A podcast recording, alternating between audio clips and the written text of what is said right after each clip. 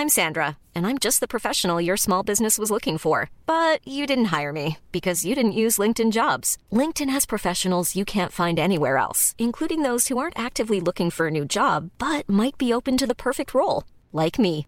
In a given month, over 70% of LinkedIn users don't visit other leading job sites. So if you're not looking on LinkedIn, you'll miss out on great candidates like Sandra. Start hiring professionals like a professional. Post your free job on linkedin.com/people today. Bonjour à tous et bienvenue ce matin à l'heure des pros. Il y avait quelque chose d'émouvant à revoir hier soir, Rabbi Jacob sur France 2. Émouvant et symbolique quand la terre d'Israël brûle. Euh, le film a 50 ans. Il est sorti le 18 octobre 1973. Il montre une France qui n'existe plus, une dérision, une légèreté, une intelligence qui permettait de tout dire sans esprit de sérieux, comme si la comédie était plus efficace pour changer la vie, pour changer le monde. Salomon est juif, la mariée est noire, et Victor Piver, l'espace d'une heure trente-sept, aura fait oublier qu'en France aujourd'hui, certaines familles juives ont gommé leur nom sur leur boîte aux lettres. D'autres ont retiré la mezouza à l'entrée de leur maison ou de leur appartement.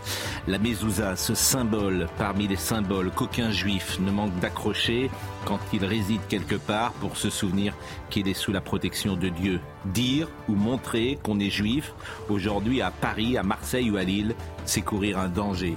Je pense aux Juifs de France, bien sûr, quand je vois la place de la République hier et que j'entends le slogan Israël assassin.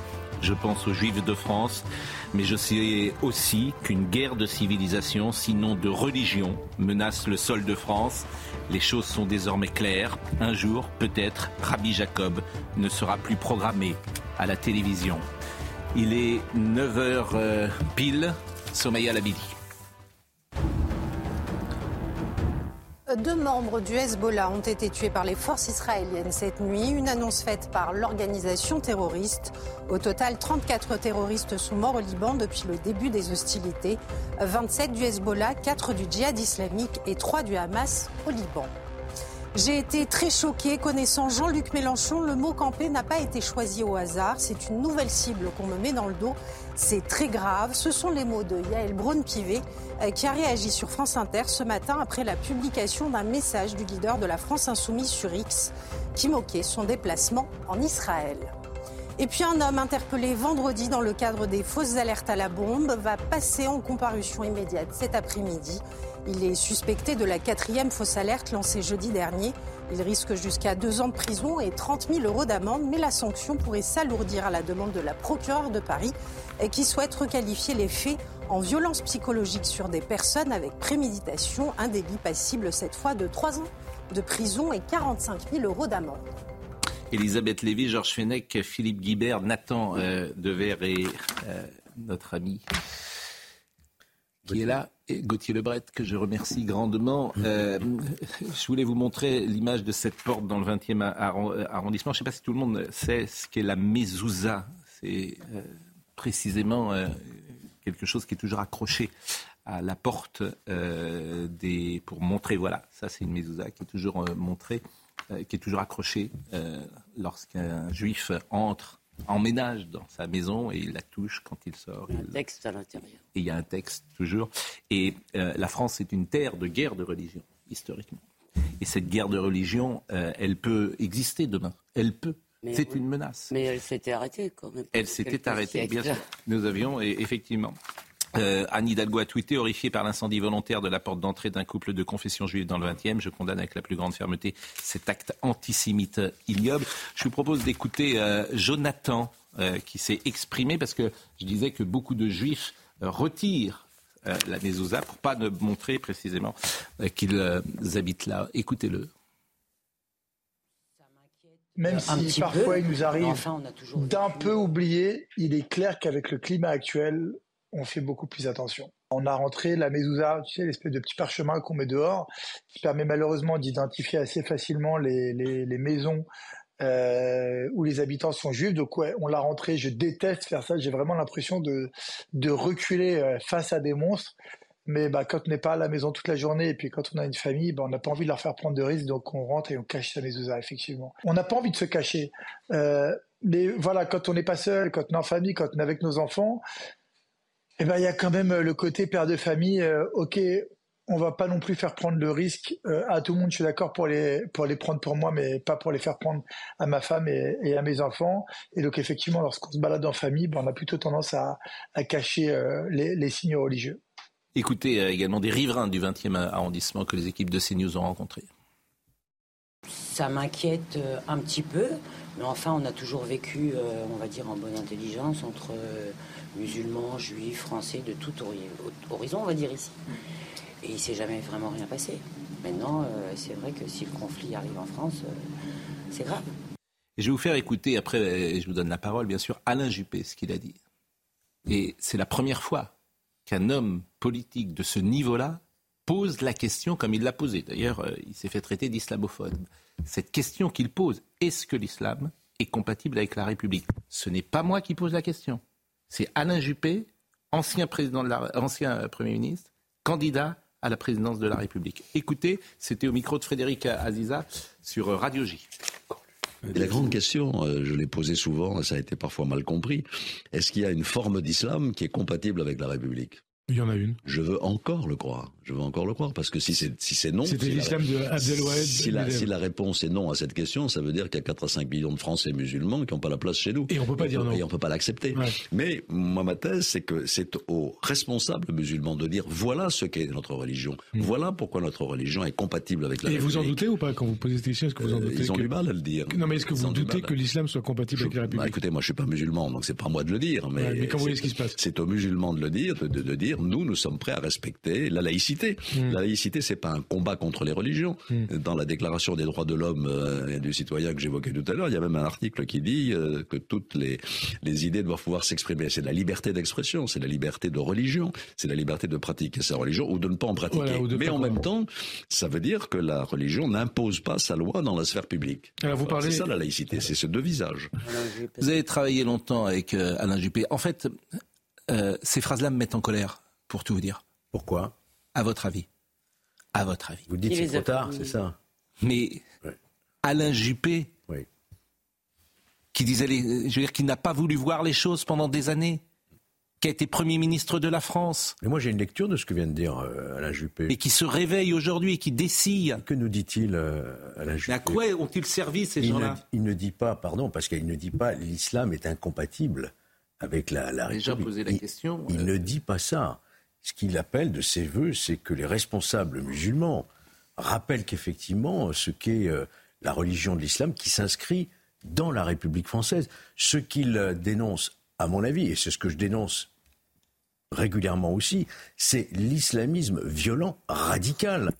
Mais c'est pas ça la question. Non, mais s'il vous plaît. Georges, c'est pas ça la question non, mais... posée. Alors, je vais vous dire. La question essentielle, il la pose. Vous savez qui lutte contre l'islamisme? Les musulmans de Tunisie. Hmm du Maroc qui sont eux-mêmes victimes de cet islamisme. Les... pays arabes luttent. L'Égypte, avec le maréchal al-Sisi, qu'a-t-il fait contre la confrérie des frères musulmans hein? Il a éliminé à l'époque M. Morsi. Mm. Donc il y a cet islam qui est un islam tout à fait quiétiste, comme on dit. Il y a un salafisme quiétiste. Vous ne pouvez pas jeter tous les musulmans de France comme ça, sous prétexte qu'il y a des islamistes. Je me garderai bien. D'abord, je ne suis pas musulman. Et, donc, comme Alain Juppé ne dit pas ça. Alain Juppé s'interroge qu'est-ce qu'attendent les responsables de notre pays musulmans Mais si, moi, c'est la lecture que je fais. parce, que, c'est pas la bonne, à mon sens, c'est pas la lecture. Bah, il faudra lui poser la question clairement alors. parce qu'Aziza lui a posé des questions, il a répondu sous forme d'interrogation, il n'a pas affirmé la question, en, tout cas là où je le rejoins, Alain Juppé, c'est que moi je ne suis pas musulman et je ne sais pas effectivement comment euh, un musulman raisonne par rapport à ces sujets-là. Je ne sais pas complètement. En revanche, ce que j'ai dit, c'est que cette question, il n'a jamais voulu la poser. Ceux qui la posaient... Ah, c'est ça qui est étonnant, effectivement, c'est qu'il pose la question. Et qu'il dit, si ce n'est pas le cas, alors, si ce n'est pas le cas, il ouvre cette possibilité. C'est ça que je retiens, que je trouve le plus essentiel. Parce qu'effectivement... Dans formulation, oui, c'est Si ce n'est pas le cas, comme vous le dites, il fallait se réveiller dans les années 80 et 90 et faire en sorte que tout le monde puisse euh, vivre ensemble. Et certains le disaient. Je le répète. On allait... Et certains le disaient. Hassan II l'avait dit, par exemple. Absolument. À Anne Sinclair. Elle, elle, il l'avait dit. Hmm. Bon, donc c'est une question essentielle. Mais comme on ne peut parler de rien dans ce pays depuis 30 ans, en tout cas pas de ce sujet-là, ben on en arrive à, non, moi, je voudrais quand même prendre deux minutes pour répondre à Georges parce que j'en ai assez de ce discours qui n'est pas réaliste.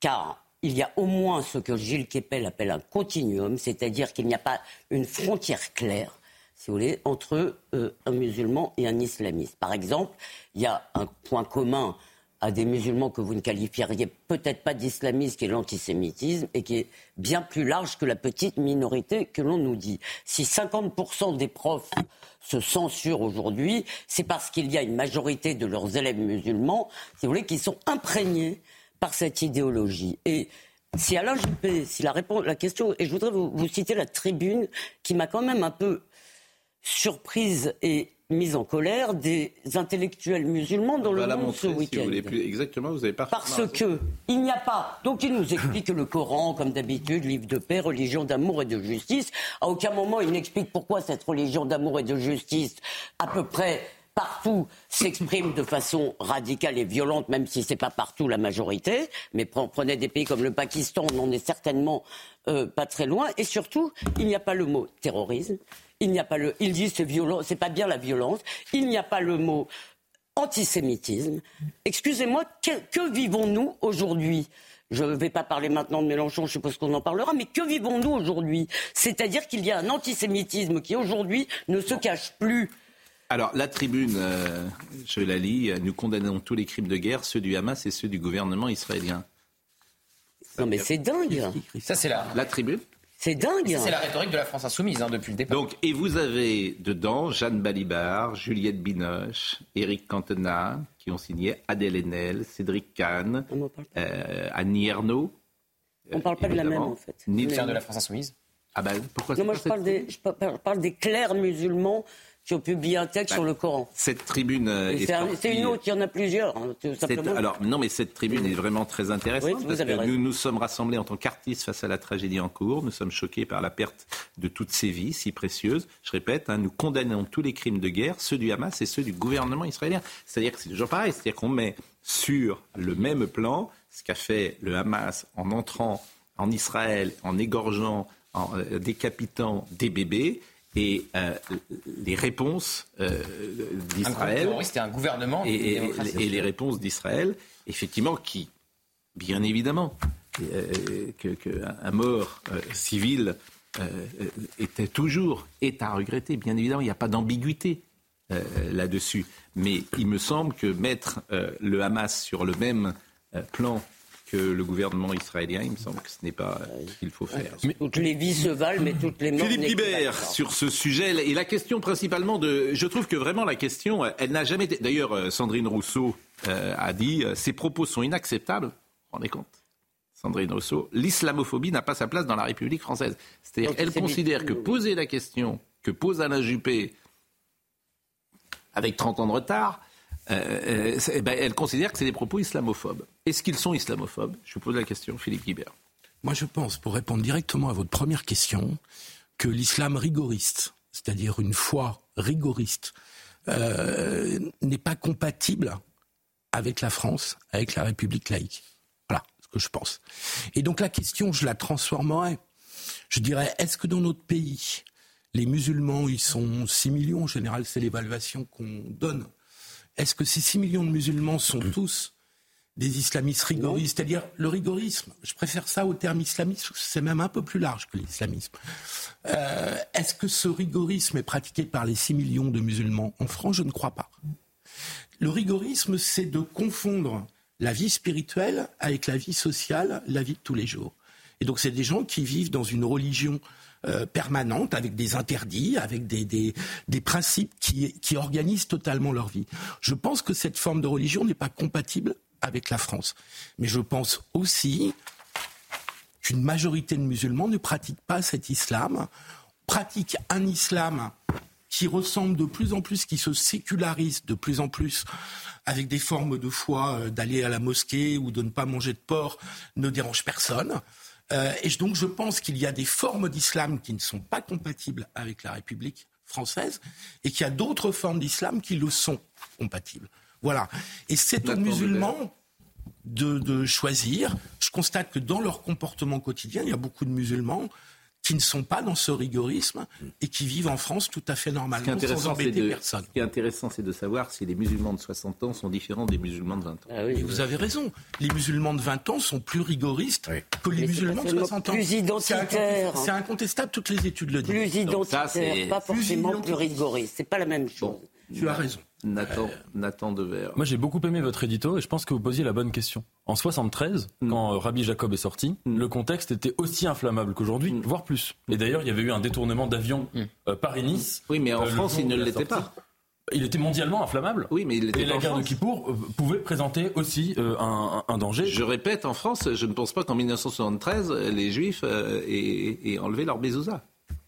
Euh, enlever leur mezouza, je ne sais pas, mais il y avait eu euh, une crainte aussi. Et en tout cas, ce qui est certain, vous avez dit Rabbi Jacob, c'est qu'il y avait eu Rabbi Jacob, par exemple, était l'incarnation d'essayer de mettre de la finesse dans un moment où les choses sont inflammables et où si on n'est pas fin intellectuellement, ça peut s'enflammer encore plus. Mm. On parlera tout à l'heure de ce que fait la France insoumise. Et inutile de faire un dessin que ça enflamme, que ça rajoute euh, de l'eau, de, de, de l'huile sur le feu euh, à fond. La phrase d'Alain Juppé, je pense qu'elle n'est pas dans le climat de finesse, dans l'esprit de finesse euh, que vous évoquiez à propos de, de, de Rabbi Jacob. Je suis pas là pour sonder les cœurs et les reins et pour dire si Alain Juppé est islamophobe ou pas, c'est pas le sujet.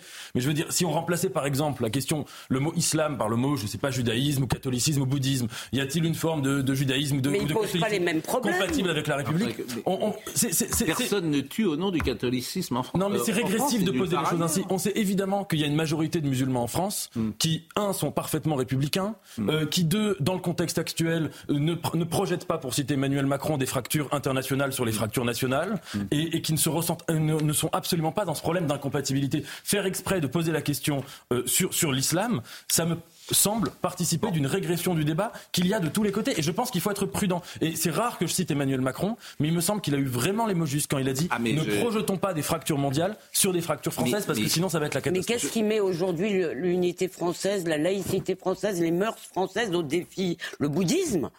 Non mais attendez, attendez oui. juste, la question n'est pas la rigueur dans la pratique. Ces jeunes de banlieue, le problème n'est pas qu'ils soient rigoristes, le problème c'est qu'ils se définissent avant tout et presque surtout comme musulmans. Mais attendez, là on parle enfin, de quoi? Je... Il ne faut pas tout mélanger. Est-ce qu'on parle, Écoutez, par exemple, de l'importation du conflit? Est-ce qu'on parle du fait qu'il y a eu dans le 20e euh, une Mais famille juive qui a eu sa, sa Alain sa Juppé parlait il y a encore quelques années de l'identité oui, de l'identité si je voulais être désagréable, je dirais qu'il est une girouette. Alors, je ne, comme je suis pas désagréable, j'enlève ce terme. Mais peut-être. Voilà. Euh... je ne le dirai pas.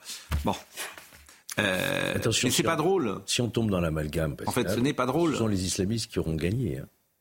Si nous, républicains, attention, c'est le piège qui nous est tendu. On peut tomber dans le réel. C'est le piège qui nous est tendu. Vous, en fait, Est-ce qu'on peut tomber dans le réel? sidéré, sidéré, mais je voudrais qu'on voit. Je vous sidère, Pascal, mais je vous dis que si nous cédons, c'est parce qu'on est pas. Cédons, je cède à rien du tout. Mais si nous cédons, je cède à rien du tout. En voyant derrière chaque musulman un islamiste, je n'ai jamais dit cela. Je n'ai jamais. Eux qui ont gagné. Personne n'a dit. Je n'ai jamais dit cela. Personne n'a dit ça. Je vous dis que la proportion. Ben, la pas... question qui est posée, est-ce que les 6 millions non, non. C'est important. Je vous réponds que la proportion n'est pas la petite minorité que Sarah vous. Ça ne signifie pas que j'ai dit tous. Oui. Je dis que ce n'est pas une toute petite minorité. Ce que c'est marrant aussi quand Gilles bon. Kepel le dit. Ami, vous ne protestez pas. Amil et Katmi, que euh, chacun connaît, m'envoie ce petit message. Je vous avez tout dit. L'islam des copains euh, Shibani de mon père de 70 ans n'a rien à voir et ne posait aucun problème par rapport à celui des TikTokers de 20 ans. C'est le sujet. Et c'est ce qui me fait dire que nous courons au chaos. C'est le sujet. Cela qu'il faut combattre.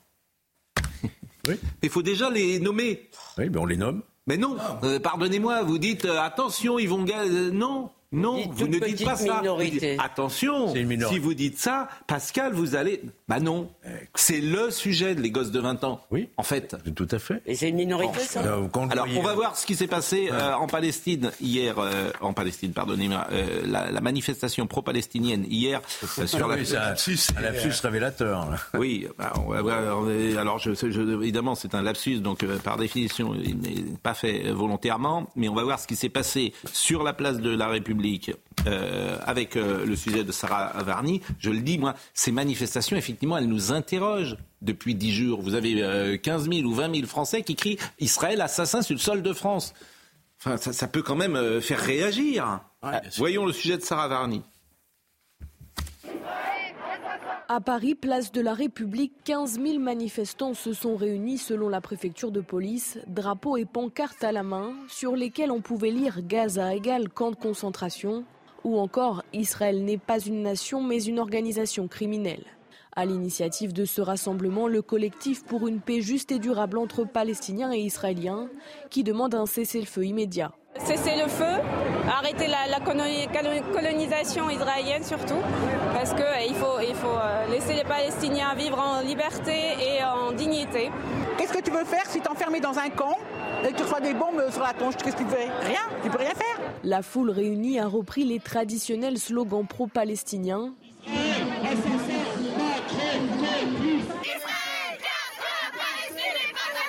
Certains manifestants ont condamné les actes du Hamas en Israël, mais évoqué également la politique de Benjamin Netanyahou. C'est pas la faute du peuple palestinien si euh, le Hamas va prendre euh, le pouvoir du pays. On peut pas dire que les actions du Hamas c'est les actions du peuple palestinien. Il y a ceux qui diront que le génocide est du côté israélien et ceux qui diront que c'est du côté de la Palestine. Regardez les images et faites votre idée. La paix sur les Palestiniens et sur les Juifs qui subissent une politique d'extrême droite. Les forces de l'ordre ont procédé à 10 interpellations, notamment pour des propos antisémites et des tags sur la statue de la République.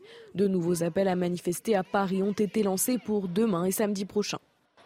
Écoutez l'ambassadrice de, l'ambassadrice de la Palestine qui était hier à la République. À Jérusalem-Est, en Cisjordanie, où 90 Palestiniens ont été massacrés, massacrés depuis deux semaines où la colonisation s'étend encore une fois, où le terrorisme des colons soutenu par l'État terroriste d'Israël continue contre la population civile palestinienne partout en Palestine. Gauthier Lebret. Cet extrait a été repartagé par euh, Jean-Luc Mélenchon, alors qu'il n'a jamais qualifié le Hamas de groupe terroriste. C'est-à-dire qu'il repartage une vidéo dans laquelle une femme, en l'occurrence l'ambassadrice de la Palestine, qualifie Israël d'État terroriste alors que lui n'a jamais qualifié le Hamas de terroriste. on pourra parler du mot massacre qu'il a utilisé hier pour parler de ce qui se passe dans la bande de Gaza. Même chose, il n'a jamais qualifié euh, l'attentat du 7 euh, octobre de massacre contre les Israéliens, les 1400 Israéliens qui ont été tués le 7 octobre. Euh, je vous propose d'écouter Madame Bergeau-Blaclair, qui était tout à l'heure l'invitée de Sonia Mabrouk et qui étudie ces questions de l'islam depuis de nombreuses années. Euh, c'est des générations, hein, c'est deux, trois, peut-être quatre aujourd'hui générations qui ont été euh, biberonnées, si on peut dire, euh, à la violence dans les médias, dans les médias des pays musulmans où on présente les les Gazaouis comme des victimes éternelles, donc bien sûr des Juifs, mais aussi de, de l'Occident. Et ces images, ces images choc, choc qui qui sont qui tourne en boucle en fait dans les télévisions, euh, euh bah, choque les, les, enfants, puis les adolescents, puis les adultes, etc. Et on voit euh, que ces images qui sont aussi transmises en Europe commencent à faire euh, de l'effet. Et elle dit plus tard, je ne sais pas d'ailleurs si on pourra l'écouter avec Marine, ah ben on peut l'écouter maintenant puisqu'elle annonce le pire peut-être sur le sol de France. Ce, conflit euh, israélo-palestinien est en train de, prendre des dimensions euh, mondiales. Alors ce n'est pas nouveau, mais ça s'exprime aujourd'hui. Euh, on voit bien que les forces qui sont derrière, les forces alliées au Hamas, veulent essayer de rassembler l'Oumma autour de ce conflit. quand on regarde un petit peu l'histoire des frères musulmans et ce qu'ils disent sur les juifs, on retrouve assez facilement ce qui se passe aujourd'hui. Youssef El-Kardawi, par exemple, un de leurs mentors, explique qu'il faut cultiver la haine des juifs. Euh, parce que ça renforce en fait la solidarité euh, à l'intérieur de l'Oumma, c'est-à-dire la nation islamique. Donc tout cela euh, fait partie en fait d'un projet, hein, d'un plan que je décris dans mon livre. Que ce qui arrive en Israël, ce qui s'est passé le 7 octobre, arrivera ici. Et elle prolongeait effectivement ce passage en parlant de la guerre euh, possible. On va marquer une pause si vous le voulez bien. Euh... Ajouter juste un mot sur l'équidistance qui me tient à cœur parce que évidemment nous sommes tous euh, nous avons tous le cœur serré en voyant ces civils palestiniens qui souffrent aussi et qui vont mourir. Je voudrais juste rappeler que si toutes les vies se valent, toutes les morts ne s'équivalent pas et que ces civils palestiniens sont malheureusement tués dans une opération existentielle pour Israël. Et c'est vrai, et je souhaite qu'il y en ait le moins possible. Euh, vous savez ce qui s'est passé le 7 octobre. Donc cette équidistance est dégueulasse. Et ça ne veut pas dire non plus que Netanyahou n'a pas une responsabilité Évidemment, bien sûr. sur ce qui se passe aujourd'hui depuis des années que ces positions radicales ne sont pas les meilleures choses, que même si Sharon était un homme de droite, il n'était pas dans le même état d'esprit que Netanyahou, bien sûr, qu'il a une responsabilité forte sur ce qui se passe aujourd'hui. Tout ça ne veut pas dire ça. Et bien évidemment. Bien sûr, vous avez raison de le, rappeler. Mais c'est très important de, le rappeler. C'est très important de le rappeler. on sent bien que dans cette manif, c'est même plus le sujet. C'est-à-dire qu'Israël est coupable par définition. Israël n'est pas légitime. Ce qui est, mais que, Netanyahou porte une responsabilité importante sur la situation d'aujourd'hui, personne ne le niera. Il y a eu un petit glissement sémantique. C'est que quand on parlait de la colonisation, jusqu'alors on parlait de la Cisjordanie. Et en effet, ça correspond à une réalité. Mais là, ces attaques de 7 octobre, elles ont eu lieu sur le territoire israélien mm. historique depuis 1947. Euh, Donc là, l'idée, le glissement sémantique est de dire que le territoire israélien légitime mm. euh, de l'ONU, même lui, c'est une forme de colonisation. Autrement dit, que Israël doit être C'est pas un glissement, c'est écrit dans leur charte. Et, pour être... je parle dans, le, débat public en Occident. Et pour être euh, honnête, ah parce que l'honnêteté doit toujours, l'honnêteté intellectuelle doit toujours gouverner nos débats. Euh, la communauté juive de France n'a pas été peut-être assez présente pour condamner la politique de Netanyahou depuis quelques années. Les juifs de gauche euh, en France n'ont pas été assez présents, sans doute. Il faut aussi euh, le dire. Et peut-être vous, euh, Elisabeth, vous faites-vous aujourd'hui cette, cette remarque. Peut-être que vous n'avez pas été assez, entre guillemets, j'allais dire virulente en tout cas, mettant en garde contre cette politique. Je ne crois pas que ça aurait servi à grand-chose et surtout, je ne crois pas que ça explique l'antisémitisme d'aujourd'hui. Alors, mais je suis d'accord. Vous avez raison. Mais vous moi, avez je raison. J'entends. Je, donne tous les éléments. J'entends cela. On n'a pas assez traité l'attaque de, de, de, Netanyahou contre la Cour suprême. Vous avez parfaitement raison. Bon. Euh, voilà. Moi, sans me jeter des fleurs, je l'avais dit, et enfin, beaucoup de gens, heureusement, l'ont dit, mais en disant même, il y avait beaucoup de gens qui disaient que Netanyahou mettait le pays gravement en danger ces derniers mois. Sans, voir les choses, les gens ne sont pas des devins, mais que euh, ça mettait le pays en profonde fragilité. J'ai entendu. Euh, aujourd'hui, il ne peut pas se rendre sur une base. Hein. Bien sûr. Les ministres, aujourd'hui, les ministres israéliens ne peuvent pas se rendre sur une base. C'est-à-dire qu'aujourd'hui, il y a 90% des Israéliens, tu les interroges aujourd'hui, les politiques, ils ne veulent pas en entendre parler. J'entendais euh, Jacques Attali sur Europe 1 euh, vendredi soir au micro de Pierre Devino qui n'avait pas de mots assez durs sur, je ne sais pas si vous avez écouté cette interview, qui était passionnante d'ailleurs, et qui n'avait pas de mots assez durs sur Benjamin Netanyahu. La pause, nous revenons dans une seconde. Il est 9h31, Somaya Labidi nous rappelle les titres du jour. Au moins 60 Palestiniens ont été tués dans des raids aériens nocturnes. Une annonce faite par le Hamas qui précise que l'une des frappes a fait 17 morts à Jabalia, dans le nord du territoire. De son côté, l'armée israélienne indique avoir frappé plus de 320 cibles à Gaza cette nuit. Parmi ces cibles, des tunnels où opéraient des membres du Hamas et des dizaines de quartiers généraux opérationnels. Un débat sur la situation au Proche-Orient va rythmer la journée des députés, l'occasion pour le gouvernement de réaffirmer sa position. Ce débat sans vote débutera à 16h avec une déclaration de la Première ministre suivie des prises de parole des orateurs, des groupes et des présidents des commissions des affaires étrangères et des affaires européennes. Et puis Philippe Vigier attendu en Guadeloupe au lendemain d'un week-end marqué par les dégâts provoqués par l'ouragan Tammy. Le ministre délégué en charge des Outre-mer effectuera des visites de terrain et rencontrera certains des acteurs mobilisés durant le passage du phénomène. Il y a beaucoup de réactions évidemment sur des sujets extrêmement sensibles et il y a une personne qui m'écrit et elle a raison, qui dit le Bataclan, l'hypercacher Nice, c'est aussi Netanyahou. Ne nous voilons pas la face. Les Juifs ne sont pas responsables du fait que les musulmans veulent rayer Israël et les Juifs au-delà des mécréants de la surface de la terre. C'est vrai que. Je vous ai dit, ça le, Bataclan, c'est l'hypercachérénisme, c'est effectivement. Daesh. Oui, bien sûr, vous avez parfaitement raison. si on veut faire le, listing des erreurs de Netanyahou, hmm. on, peut, on peut en faire plusieurs.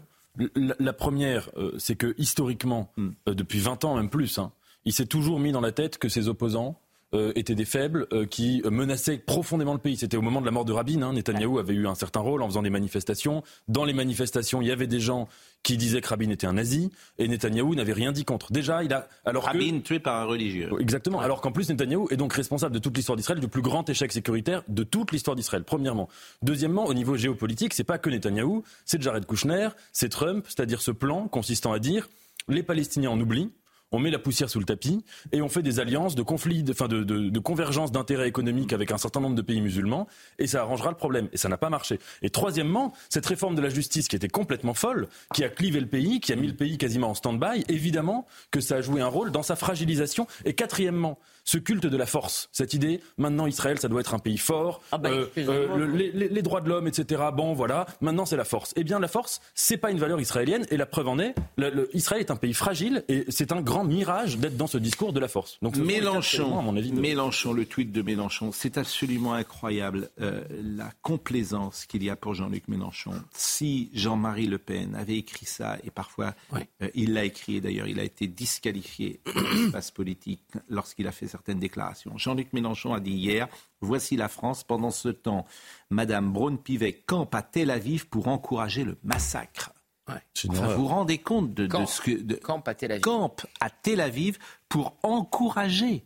Mais il faut même, je crois que c'est ce qu'a dit Gérald Darmanin l'autre jour, il faut même plus commenter les phrases de Gérald Darmanin parce qu'elles sont faites. Jean-Luc Mélenchon. De Jean-Luc Mélenchon. De Jean-Luc Mélenchon. Elles sont faites euh, dans un but très précis. Le chaos il cherche le chaos. C'est ça qu'il cherche. Et de récupérer effectivement les voix. Euh, mais il se trompe. Sur les deux, il se trompe sans doute. Attendez, je voudrais quand même. Ça, c'est quand même la, dénationalisation des Juifs de France. Parce que qu'est-ce qu'il nous dit? C'est le parti de l'étranger. Il nous dit Madame Braun-Pivet, c'est le parti de l'étranger. Eh bien, ça, c'est du Maurras. Mm. Maurras disait que les Juifs ne pouvaient pas comprendre la culture française et à l'époque, Sartre lui faisait cette magnifique réponse, l'extrême gauche, si on veut. Il disait Racine est ma langue et mon sol. Eh bien, Mélenchon nous fait du Maurras et moi, ce qui m'inquiète, et je vous pose la question, parce que je ne comprends pas, l'électoralisme, ça va, ça ne fait pas une majorité. Les gens qui aiment ces appels du pied antisémites. Alors, so what? Ça veut dire que les autres s'en moquent? Ah, En tout cas, Mme Braun-Pivet a réagi ce matin et elle était sur France Inter. Écoutons-la. J'ai été très choquée. J'ai été très choquée. Et euh, justement, ça. je là aussi c'est difficile parce que en ce moment on voit que, certains euh, cherchent la division alors que la France justement euh, c'est les lumières, la France c'est la fraternité, la France c'est la solidarité euh, entre les peuples et il y en a qui soufflent sur les braises de façon incessante, méprisante. vous voyez, vous pensez qu'il vous visait personnellement dans le choix des mots? Ce qui est sûr, c'est que, connaissant un peu Jean-Luc Mélenchon, je suis convaincue qu'effectivement le mot camper n'a pas été choisi par hasard et que le fait que je favorise les massacres, c'est euh, à nouveau euh, une nouvelle cible qu'on me met dans le dos. Il faut quand même rappeler qu'elle était sous protection policière, une protection renforcée parce qu'elle y a des menaces antisémites qui ont. Euh, Présidente de l'Assemblée nationale, forcément, il y a une protection. Euh, qui a été renforcée. renforcée depuis l'attaque du Hamas parce qu'elle a reçu des menaces antisémites en nombre depuis l'attaque du Hamas. Donc sa protection, évidemment, elle est sous protection, mais elle a été renforcée. Euh, Yael Braun-Pivet. Et donc c'est dans ce contexte qu'elle est la cible, comme elle le dit, de, Jean-Luc Mélenchon, qui est vraiment le nouveau Jean-Marie Le Pen. Hein. c'est le nouveau Jean-Marie Le Pen. Mais, pardonnez-moi, il, multiplie les excès de manière beaucoup plus importante que Jean-Marie Le Pen. Pardonnez-moi de le dire comme ça. Jamais j'ai vu ça en France. Jamais j'ai vu ça en France. moins de réactions. Euh, parce qu'il cible les gens.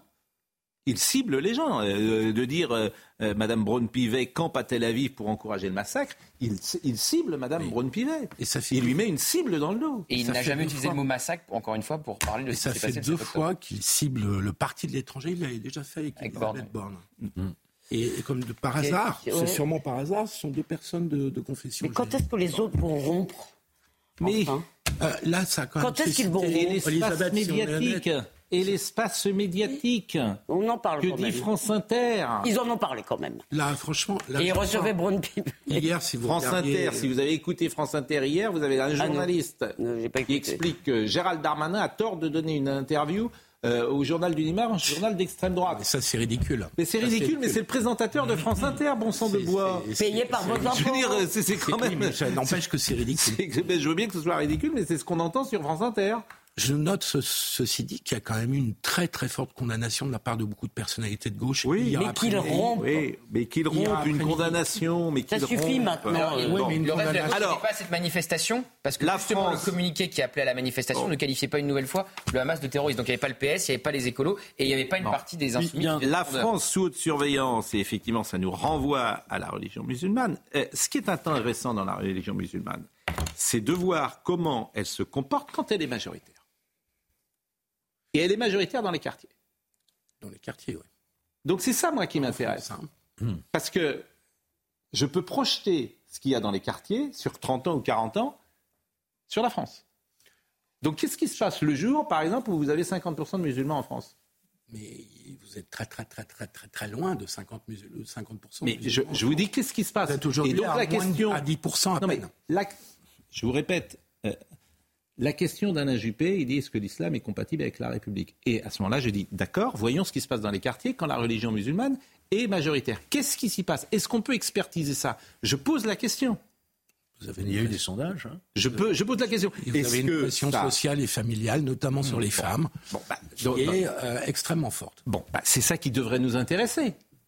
Il y a eu des sondages sur les femmes, sur les homosexuels, sur les juifs. Je vous répète, c'est ça qui doit nous intéresser. C'est ça qui doit quand euh, la religion musulmane représente 5 euh, ou 10% de la population hein. euh, en France. alors les chiffres, on dit 5, 6, d'autres 18, 9, je, ne sais 10%. pas. Oui, bon, Donc c'est ça qui devrait nous intéresser, mais d'avoir un débat serein. Bah, dans les quartiers où Mais aujourd'hui, c'est très difficile. Alors écoutez, Gilles William Goldnadel, et après je vous donne la parole puisqu'il s'est exprimé là-dessus. Tous mes cauchemars sont en train de se réaliser. Alors j'ai une approche morale, et j'ai une approche politique. Sur le plan moral, les déclarations de M. Mélenchon sont immondes, ignobles, ordurières. Madame Braun-Pivet est partie en Israël à la suite du plus grand pogrom qui, qui était réalisé depuis la Shoah, pour dire son soutien et sa compassion au peuple israélien dans la douleur et la souffrance. Et ce monsieur Mélenchon trouve le moyen d'expliquer qu'elle est partie pour appeler au massacre. C'est-à-dire que c'est l'exact contraire de la réalité. Je vais vous dire, la, je l'ai tweeté et je l'assume, monsieur Mélenchon est devenu le porte-parole du Hamas en France.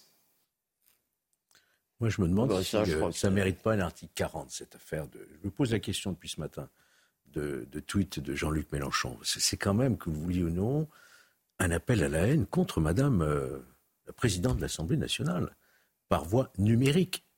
Et je me demande si quelqu'un va se décider enfin d'arrêter Jean-Luc Mélenchon dans cette dérive où il pointe et il crée une menace contre la présidente de l'Assemblée nationale et je, je crois qu'on l'a condamné, Jean-Marie Le Pen, puisqu'on y fait allusion pour le point de détail.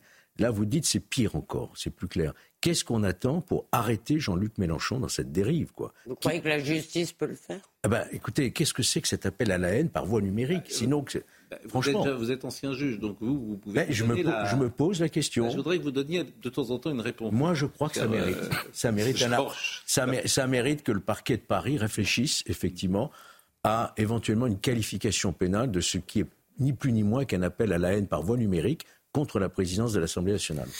Euh, ajoutons qu'il n'a pas un mot pour nos 30 compatriotes ah, assassinés, pour la bonne raison que pour eux, si vous voulez, un franco-marocain, pour lui, c'est un super français, mais un franco-israélien, comme on dit, c'est pas un vrai français. Je voudrais quand même, si vous me permettez, Pascal, pas un mot pour, bien sûr, euh, répondre quand même d'un mot à Nathan. Nathan, euh, Netanyahou ou pas, le Hamas, les islamistes palestiniens et une partie de la direction palestinienne a toujours voulu détruire Israël de la mer au Jourdain. Ils ont refusé le plan de partage. Le plan de partage, il n'a pas été refusé par les Juifs. À ce moment-là, il a été refusé par les Arabes de Palestine. Premier... Non, mais ça, c'est important. Et quand vous dites, ça, c'est une phrase qui me fait bondir, mhm. Israël, c'est pas la force. Eh bien, si. Israël, c'est le moyen pour les Juifs du monde entier, si vous voulez, de, de, de sentir qu'ils ne sont pas des victimes désignées. Si vous voulez, moi, je préfère vraiment, si vous voulez, les Juifs en uniforme. Non, mais c'est vrai, ça. je vais préciser ma phrase parce qu'à la télé, parfois, on parle. Mais Israël est faible quand il se croit fort. Quand il oublie qu'il est faible, quand il oublie qu'il est en état de faiblesse. Et ce qui s'est passé ces derniers mois et ces dernières années avec Netanyahou, c'est uniquement l'éloge et le culte de la force. C'est, si vous voulez, ce refus, ça c'est déjà arrivé dans l'histoire d'Israël d'ailleurs, mais ce refus des gens qui rappellent qu'en effet Israël est un pays qui est fondamentalement, presque ontologiquement fragile.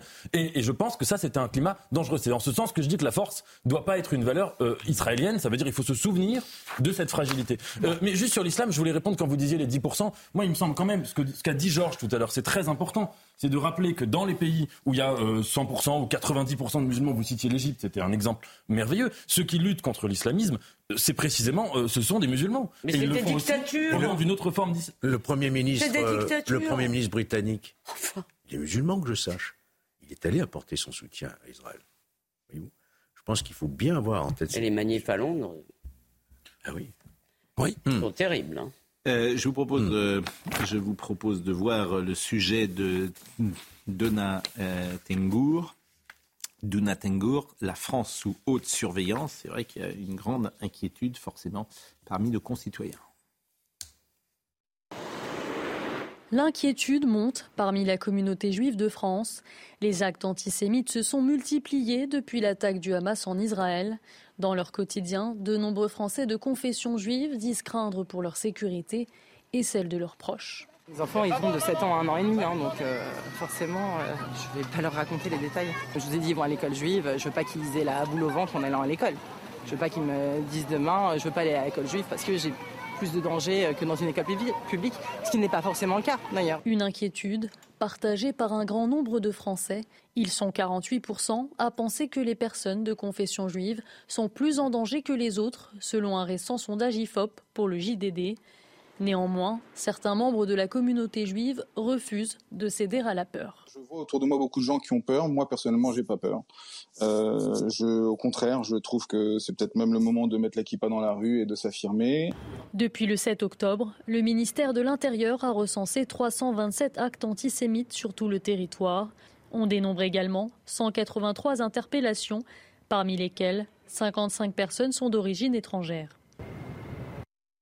le Premier ministre. Oui, j'ai confondu. En fait, c'est Sadi Khan, qui est maire de Londres, qui, est, qui est musulman. Et effectivement, le Premier, ministre, il est hindou. est hindou et il a apporté Tout à fait. On rectifie, effectivement. Bah, Excusez-moi. Je vous en prie, ça peut arriver, euh, comme tout à chacun, à, tout le monde. Euh, je souhaiterais également qu'on voit les... Alors, il y a quand même une volonté aujourd'hui d'être présent sur le terrain et euh, de prendre des décisions fermes. C'est ce que fait M. Attal avec ses 183 élèves qui ont été exclus Bon, voyez le sujet d'Adrien Spiteri. Après les annonces, place aux actes pour Gabriel Attal. Le ministre de l'Éducation nationale annonce l'exclusion de 183 élèves ayant perturbé les hommages à Dominique Bernard et Samuel Paty. Ma priorité aujourd'hui, et je le dis mon obsession, c'est dans des établissements scolaires en France où vous avez des enseignants qui, après le drame d'Arras, se sont peut-être dit bah, tel élève, il nous inquiète, il nous fait peur, bah, qu'il y ait des mesures qui soient prises pour protéger nos enseignants et nos élèves face à ces élèves qui sont signalés. Ces élèves, dont certains sont déjà radicalisés, ne feront pas leur rentrée le 6 novembre prochain, après les vacances de la Toussaint. Chaque dossier sera étudié au cas par cas dans des conseils de discipline. Ça ne veut pas dire qu'il euh, y aura une exclusion euh, des établissements pour euh, ces 183 élèves. S'il y a une exclusion, c'est-à-dire qu'effectivement, le jeune devra être scolarisé dans un autre établissement, ou alors si c'est une exclusion avec sursis, eh bien, euh, l'élève réintégrera euh, l'établissement. L'exécutif avait promis une tolérance zéro pour les fauteurs de troubles. Le lundi 16 octobre, plus de 500 perturbations et contestations ont été recensées durant les hommages.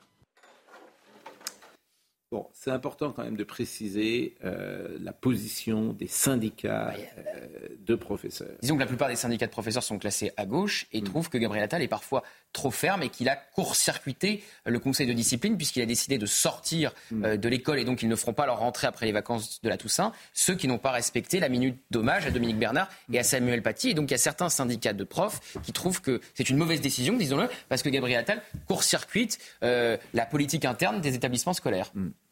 Mais ils étaient favorables à l'interdiction de la baïa.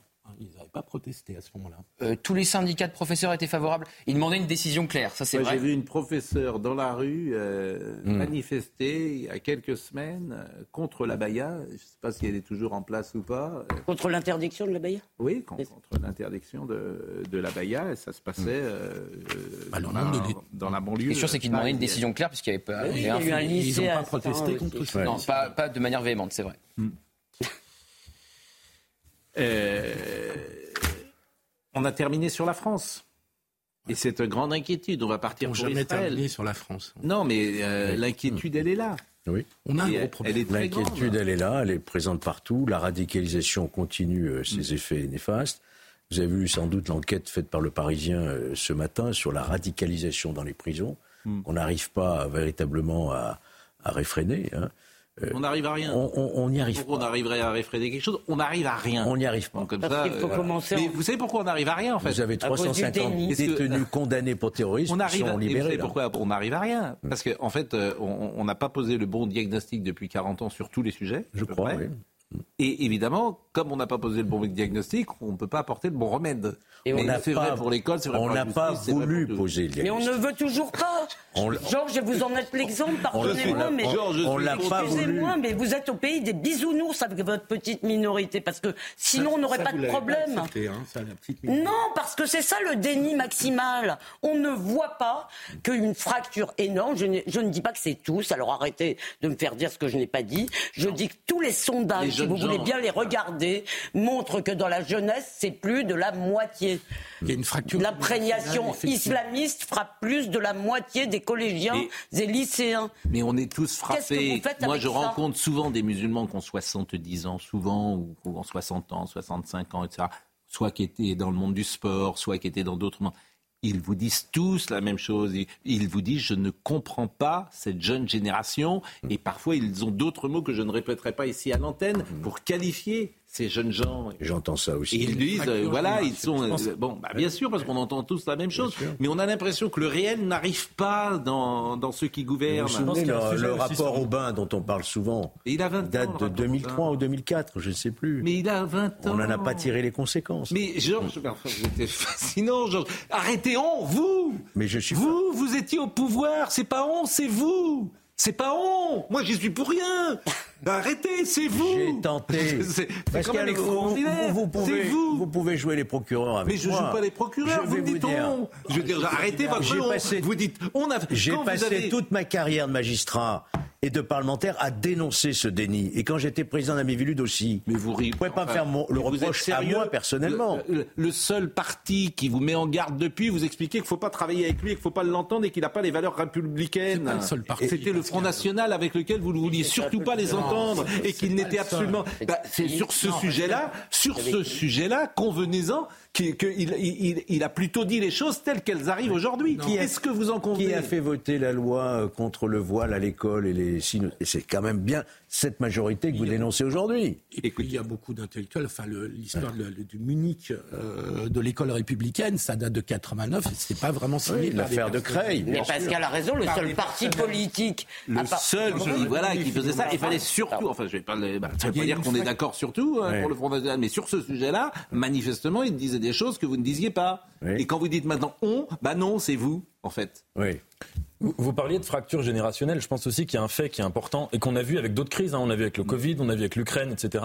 C'est qu'en fait, on ne vit plus dans la même réalité. Hein. Euh, les, gens de ma génération ne s'informent pas en regardant la télévision, euh, en lisant les journaux, mais par les réseaux sociaux. Et donc, vous choisissez par avance la version du réel à laquelle vous avez envie d'accéder. Et à partir de là, vous ne pouvez plus débattre, vous ne pouvez plus discuter. Il n'y a plus la place pour euh, un réel, un, public démocratique euh, à partir duquel vous pouvez avoir des opinions différentes sur des faits qui sont analogues. Oui, on parle pas du même récit. phénomène, exactement, qui est très inquiétant. Je pense que dans cette situation, il faut apprendre aussi à, à accéder au réel de l'autre. Mais vous savez dans les écoles, par exemple, il y a une amie qui m'a raconté on marque une pause. Vous que tous les gamins étaient abreuvés par les télés arabes. Vous direz tout à l'heure ce qui se passe. Vous direz tout à l'heure ce qui se passe. Vous direz tout à l'heure ce qui se passe dans les euh, écoles. Je vous lis simplement Pierre-André Taguieff dans le Figaro la semaine dernière qui écrivait en matière de relations sociales Chacun préfère nettement celui qui lui ressemble. Ainsi, pour un imbécile, la fréquentation d'un autre, autre imbécile est infiniment plus agréable que celle de tous les grands esprits réunis. Bon, c'était dans le Figaro. Bouvard et Pécuchet sont dans la place. On va marquer une pause et on va recevoir Macha Merrill. Vous savez qu'on aime euh, avoir un peu de légèreté. La grille du Palazzetto avec une très jolie euh, couverture. J'ai ah. l'impression qu'elle parle d'elle. C'est à Venise que ça se passe. Ah, ça, c'est à Venise. Mais j'ai l'impression que Macha Merrill parle d'elle dans le livre. J'ai l'impression. Elle parle d'une belle actrice. J'ai l'impression qu'elle parle d'elle. Qu'est-ce qui se passe? Pourquoi vous êtes là? Bonjour.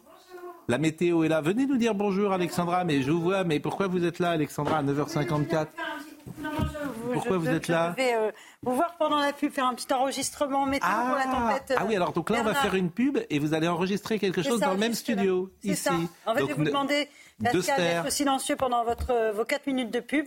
D'accord, ça c'est quand même une demande. 4 minutes, voilà, extrêmement prétentieuse. Ça, ça n'est plus arrivé depuis mon berceau. Que je pendant 4 minutes. La nuit peut-être, et encore, je parle la nuit. Bon, à tout de suite en tout cas. Somaya Labidi à 10h01 pour le rappel des titres.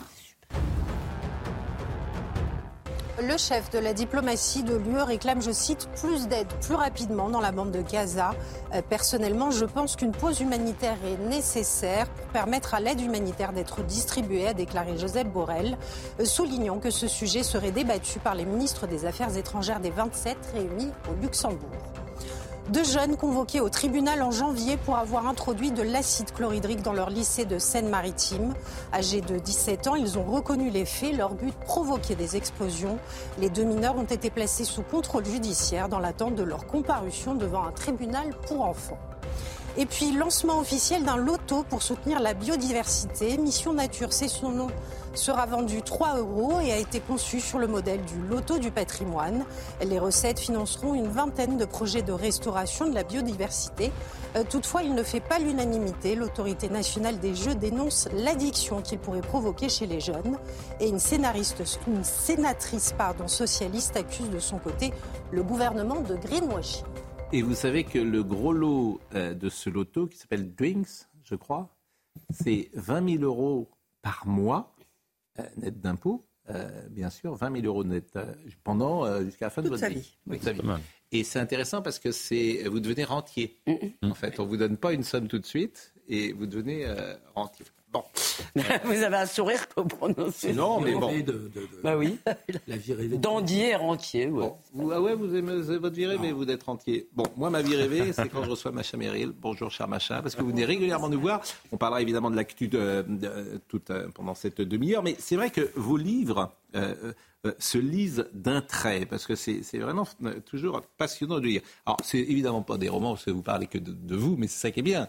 Évidemment, vous parlez d'où Par exemple. vous connaissez un écrivain qui parle d'autre chose que de soi. Mais je suis d'accord, mais quand vous dites, par exemple, qui peut supporter honnêtement la vie avec une actrice? J'ai eu des flambées d'amour, des rencontres passionnées, des feux de paille. Il m'est arrivé de croire au, au, couple inséparable avec un homme. Je me ruinais en batterie de casseroles et chandelles de toutes les couleurs.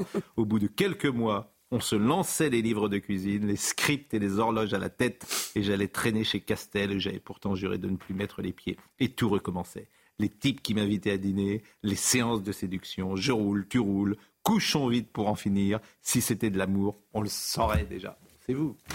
Oh, non, non, moi je crois à l'amour sérieusement. Non, non, attendez, pas du tout. en revanche, vous savez, c'est dangereux le cinéma. Hmm.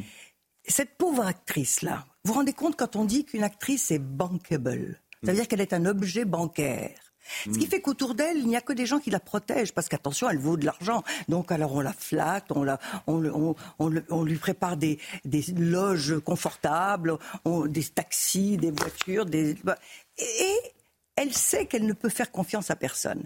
C'est terrible ça. C'est une condition épouvantable, mais c'est une drogue, le cinéma. C'est pour ça que ça fascine tout le monde, y compris le public.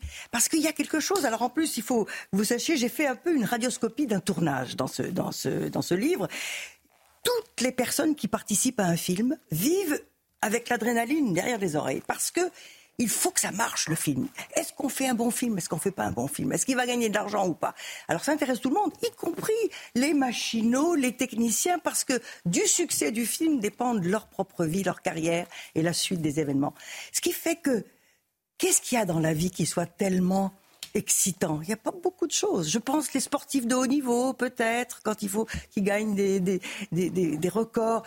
Le cinéma, c'est épouvantable. Mais c'est formidable. Mais, mais, si vous me permettez, euh, mieux vaut être bankable que pas bankable, hein, parce que oui, mais tout le monde ne l'est pas. choisir, parce que ce que vous dites, c'est vrai pour les actrices de cinéma, mais c'est vrai pour un footballeur, c'est pour vous, pour, vous, pour vous, c'est vrai pour Monsieur Guibert qui est bankable aujourd'hui, parce que il passe à la télévision. Pour les acteurs. Alors c'est un petit bankable peut-être, c'est un moyen bankable. L'échelle n'est pas la même. L'échelle n'est pas la même. Ah bah, vous, vous voulez dire que Monsieur Guibert, il n'est pas de la même échelle que c'est pas gentil. Non mais tout le monde est bankable et puis l'excitation, ben, vient parfois pour un chef d'entreprise qui fait un deal, pour un avocat qui gagne sa plaidoirie. Tout le monde a un attaché de presse maintenant et tout le monde veut qu'on parle de. vous savez, un avocat qui gagne une plaidoirie et, lorsqu'il a acquitté son client, croyez-moi, il y a une intensité très très forte. Et effectivement, alors l'avocat, pareil, il est bankable. Bon, en tout cas, on parlera tout à l'heure. Et j'aurai une surprise pour vous. Ah. C'est gentil.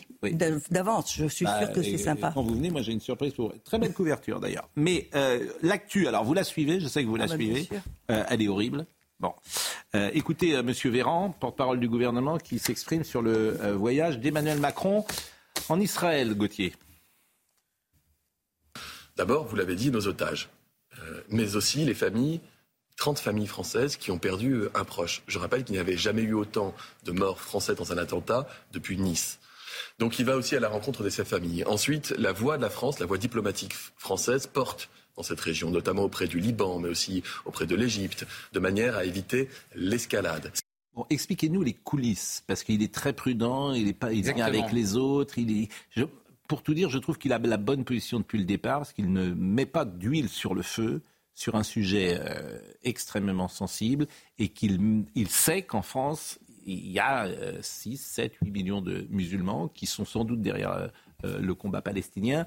Donc ça le rend très prudent et je pense que c'est la position d'un chef de l'État de vouloir rassembler et réunir et qu'il a raison. Il est prudent depuis le départ. On se souvient qu'Elisabeth Borne n'était pas allée à la marche pour Israël de peur qu'on lui reproche ensuite de ne pas aller à une marche pour la Palestine. Bon, il arrive un peu après euh, tout le monde. Giorgia Meloni était là ce week-end, Ursula von der Leyen y est allée, Rishi Sunak, euh, Joe Biden évidemment. Donc il arrive un peu en dernier pour représenter euh, le monde occidental. Évidemment que la question des otages euh, sera euh, sur la table. On essaie de faire libérer nos otages, notamment avec le Qatar. Mais il ne vient pas pour apporter un soutien inconditionnel à Israël comme l'a fait Yael Braun-Pivet hier lors de sa conférence de presse. Et la présidente de l'Assemblée nationale, au-delà de l'attaque qu'elle a subie de Jean-Luc Mélenchon, elle est critiquée au sein même de la majorité et au sein même du gouvernement pour le choix de ces mots soutien inconditionnel. Emmanuel Macron vient dire qu'Israël a le droit de se défendre, mais doit protéger les populations civiles de Gaza. Donc ce n'est pas la même position que celle euh, de Yael Braun-Pivet qu'il vient délivrer euh, à Benjamin Netanyahu qu'il rencontrera demain. Et ensuite, il doit visiter un État arabe pour contrebalancer, on ne sait pas encore lequel, la Jordanie,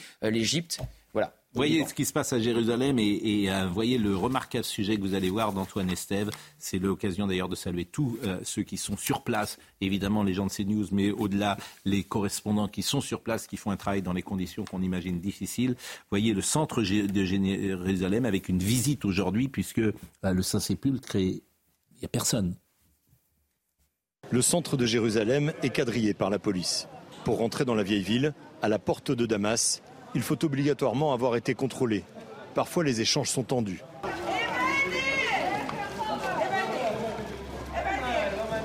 Les sites religieux sont déserts, le Saint-Sépulcre, le mur des lamentations. Les Israéliens qui ont fui les combats dans le sud ont remplacé les habituels pèlerins. Ici, ils trouvent un peu de répit, comme Itamal, qui a dû abandonner sa maison d'Ashkelon pendant les attaques. Tu dois sauver ta vie. Imagine mon neveu qui est né avec tout ça, dans cette réalité. Vous voyez, vous vous réveillez le matin, vous descendez dans l'abri. Ces Israéliens qui ont dû quitter des villes attaquées ne veulent surtout pas céder face au terrorisme.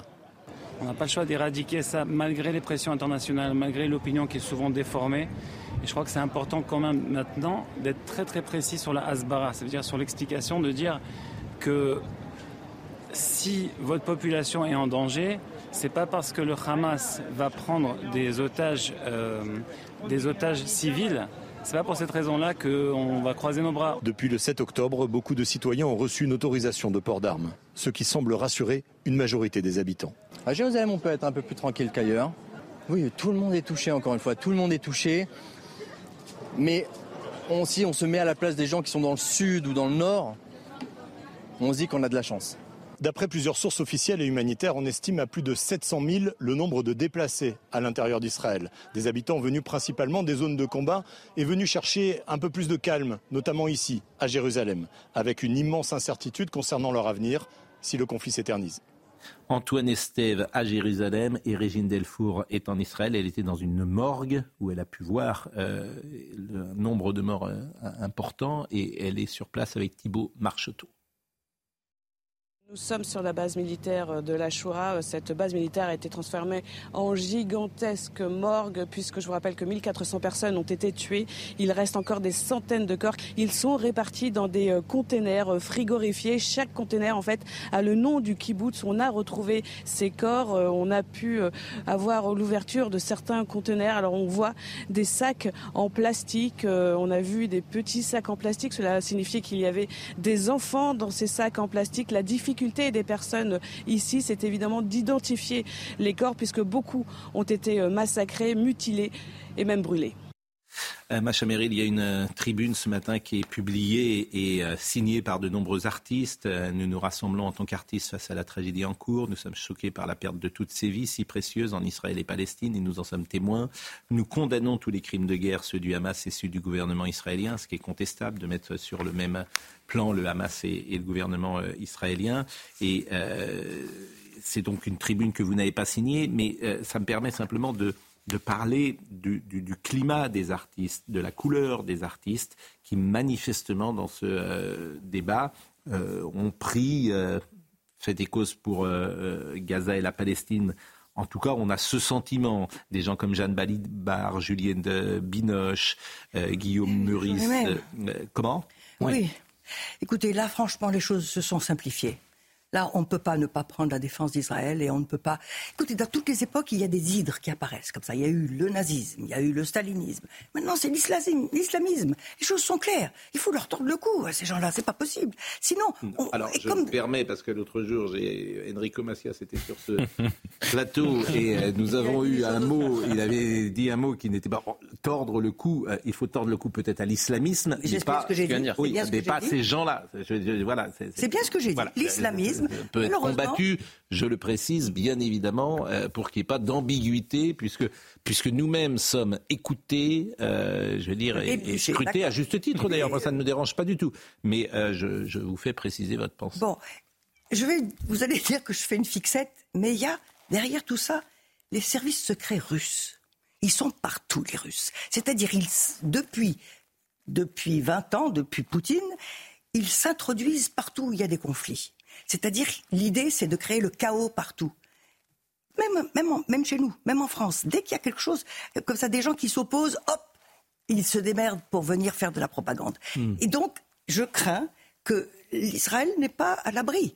Il y a également des agissants du, du FSB hmm. en Israël. pardon, mais c'est difficile quand même de mettre l'islamisme planétaire au compte du FSB. Non, mais je dis que c'est tout d'un coup l'idée qu'il y ait hmm. ces conflits si violents et si bon, en tout cas, vous, vous n'auriez pas signé avec euh, non, tous ces... je l'aurais pas signé, franchement pas. Ah, bah, voilà, et pourtant, je suis une femme de gauche. Je n'ai pas été sioniste toujours, parce que je pense qu'à partir du moment où l'État Israël est devenu un État, il y avait une gauche, une droite, et de temps en temps, ils ont fait des bourdes, et les territoires occupés, c'est invraisemblable. Mais il n'empêche qu'aujourd'hui, les choses se sont vraiment simplifiées.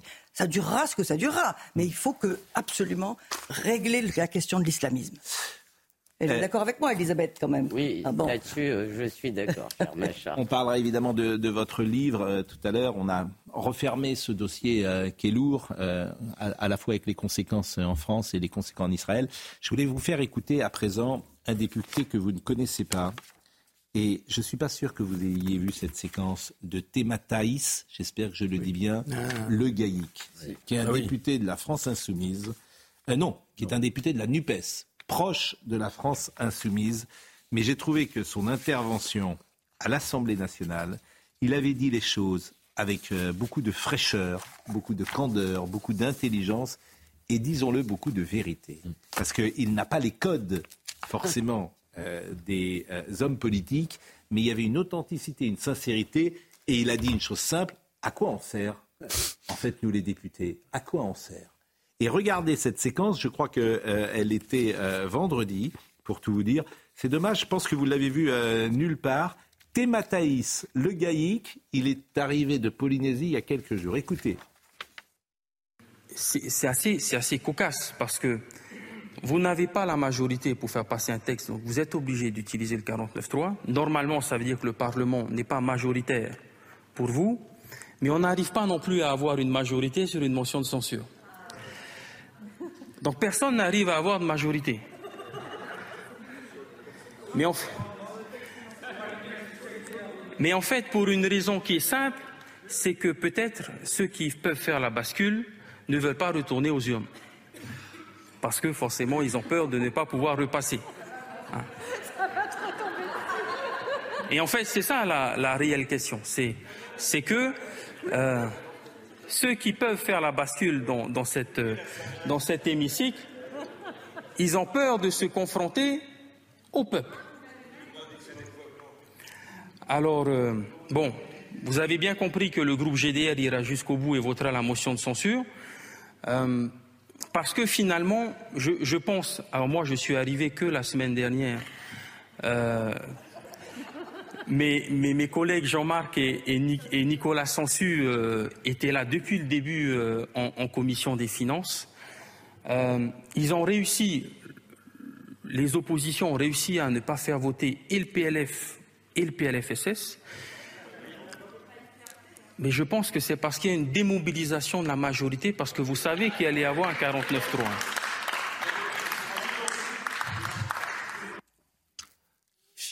Est-ce qu'on peut regretter Il a tout dit. Il a tout dit. Est-ce qu'on peut regretter ces ricanements sur le banc des ministres C'est ça qu'il faut respecter le député. Il arrive avec sa fraîcheur, comme vous dites. Il dit des choses vraies. Mais il, dit... il, dit... des choses vraies sur vos amis les Républicains, genre. Ah mais vous, vous, y mettez aussi. Mais non, mais qui ont euh, peur de voter la motion de censure parce qu'ils savent qu'ils perdraient la moitié de leur siège. Les tirs croisés là. non, mais il dit des choses vraies. Il dit des choses vraies donc sur les Républicains. On dit la vérité. De la même manière que Madame euh, Borne s'affranchit des règles de la. Ah oui, la cigarette électronique. C'est interdit. Oh, la raison, ça va. Oh là là, ouais. non, ça ne pas en fait. Non, moi, je, je elle tient, mais elle vapote pas. Ah si, elle vapote tout le temps dans l'hémicycle. Moi, moi ça ne me gêne pas parce que j'en ai assez de ces. Euh... Ben, on fait pas des règles. Bah, mais qu'elles viennent pas m'en donner. Ouais. Qu'elles ne viennent pas de me dire, Madame Borne, qu'il faut que je sois debout quand je prends un café avec mon masque. C'est tout. euh, voilà, parce que. Bon, mais si la première ministre peut s'affranchir des règles. Dans la cuisine, quand il mange sa bûche à oh, Noël. Les règles sont pas équivalentes. Ne pas vapoter C'est tellement important, franchement. Regardons. C'est de l'ordre du symbole. Vous voulez qu'elle s'énerve parce qu'elle peut pas fumer ah d'accord, c'est comme non, Non, non. bon. bien qu'elle montre l'exemple. oui, bah, oui qu'elle montre l'exemple. Ça me fatigue tout ça. Mais bon. Euh, l'insécurité dans le champ de Mars. Alors, je, précise euh, à tous ceux qui, euh, par exemple, il y a les vacances de Toussaint là. Peut-être vous habitez en région, en province, etc. ne venez pas au champ de Mars. Voilà, parce que c'est juste un gorge. Un coupe-gorge. C'est un coupe-gorge, le camp. Le, le, pour les femmes. Ne venez pas à Paris. Ah, ne venez pas à Paris, oui. Bah, N'allez pas à Versailles, en tout cas. il va survivre. alors, vous allez voir ce sujet. Non, mais c'est extraordinaire. Bah, euh, le champ de Mars. Non, c'est évacué tout Non, mais le, le champ de Mars, il y a beaucoup de choses à dire. Mais c'est sidérant. Ce qui, est, ce qui est dingue. Euh... Alors, champ de Mars, je précise, c'est un, jardin qui est ouvert, qui n'est jamais fermé euh, le soir, qui est au pied de la Tour Eiffel. Je pense que chacun le connaît. Mais c'est sale il y a des rats. Euh, c'est évidemment insécure. Vous avez des gens à la sauvette partout. Il y a une série de viols, surtout. et, aujourd'hui, effectivement, il y, a, une série euh, de, viols. en fait, ce pays, c'est tellement invraisemblable. Vous voulez voir le sujet Après, ah on Voyons le sujet de Marine Sabourin avec Audrey Berthaud. Dans le quartier du Champ de Mars, la mise en examen d'un homme la semaine dernière pour viol commis sous la menace d'une arme inquiète les riverains et les touristes. Depuis plusieurs semaines, les agressions, les trafics de drogue et les vols sont devenus habituels au pied de la tour Eiffel. Un soir, euh, pickpocket euh, dans la poche, le portefeuille. J'entends surtout des histoires assez ennuyeuses de femmes qui se sont fait agresser. Si vous comparez à Londres, à Rome, à Barcelone ou même plus loin, quand vous allez à Dubaï ou à Abu Dhabi, il y a un vrai écart entre Paris et les autres capitales. Des faits qui inquiètent à moins de 9 mois des Jeux Olympiques de Paris. Déjà aujourd'hui, ils n'arrivent pas tellement à gérer. C'est quand même assez, euh, assez craignos, si on peut utiliser le terme. Euh, donc voilà, c'est assez compliqué, je pense, et ça va être. Euh, ça va être quelque chose de folklorique ces JO. Je ne sais pas comment ils vont assurer la sécurité de tous les gens. J'aurais pas envie de venir à ce moment-là, par contre. Laurent Nunez, le préfet de police de Paris, a pour objectif zéro délinquance d'ici le début de la compétition. 100 à 200 policiers sont mobilisés chaque jour dans le secteur selon la préfecture de police. Durant notre présence, nous ne les avons pas croisés. Contacter la préfecture de police de Paris n'a pas été en mesure de nous répondre. Ils n'ont pas croisé. Non, mais parce que c'est impossible en fait. Euh, les forces de l'ordre ne peuvent pas être partout. Ça n'a aucun rapport, mais Rabbi Jacob a fait 3 872 000 hier. On en avait parlé tout à l'heure, on avait ouvert l'émission avec. Euh, TF1 a fait 4 millions, donc c'est vraiment à touche-touche. 20%, euh, quasiment 20% de part de marché. C'est Jean-Marc Morandini que je salue qui me transmet ces, ces chiffres. Bon, Champ de Mars, vous vouliez dire euh, quelque chose? Oui, je voulais dire, euh, il y a quelques jours, la chaîne recevait quelqu'un dont j'ai oublié le nom, spécialiste du patrimoine, qui faisait remarquer sur le Champ de Mars quelque chose quand même d'important. C'est qu'au nom de la sécurité, on a fait cette barrière ignoble, autour de la Tour Eiffel, qui ne sert à rien, puisque euh, c'est-à-dire que ça sert à défigurer le patrimoine, à rien, à enlaidir la ville. Ah oui, mais ça, elle est chef pour enlaidir la ville, Madame. Oui, bien sûr, mais c'était c'était pas que elle. Il y avait toute cette psychose aussi en 2015 de, dire on va bunkériser les monuments comme ça. C'était pas c'était pas que elle. Mais et, regardez à, côté de la barrière, ça ne règle absolument pas la question de, la sécurité. Donc ça pose quand même un, un, effet. Une fortune. Et ça, ça coûte, surtout, ça dit terriblement. C'est très laid. Donc, les, solutions comme ça sécuritaires qu'on nous vend ne, ne, fonctionnent pas, sont contre-productives et en plus, elles enlaidissent. Euh, c'est la proposition de Rachida Dati. Hein. J'arrive pas à comprendre pourquoi on n'arrive pas à sécuriser cet endroit puisqu'on sait parfaitement mm. qu'il y a ces problèmes d'insécurité et d'insalubrité, pourquoi n'a-t-on pas de la présence policière sur le champ de Mars Je pose juste cette question. Mais il y en a, mais ils ne peuvent pas être partout. Qu'est-ce que vous voulez que je dise? Ah oui, euh, enfin, quand même, dernière chose de, de, haute fréquentation. Dernière chose qui m'intéresse pour l'image de la France. Roberto, ça mérite quand même. Roberto euh, on l'a reçu ici parce qu'il est le producteur de Bernadette.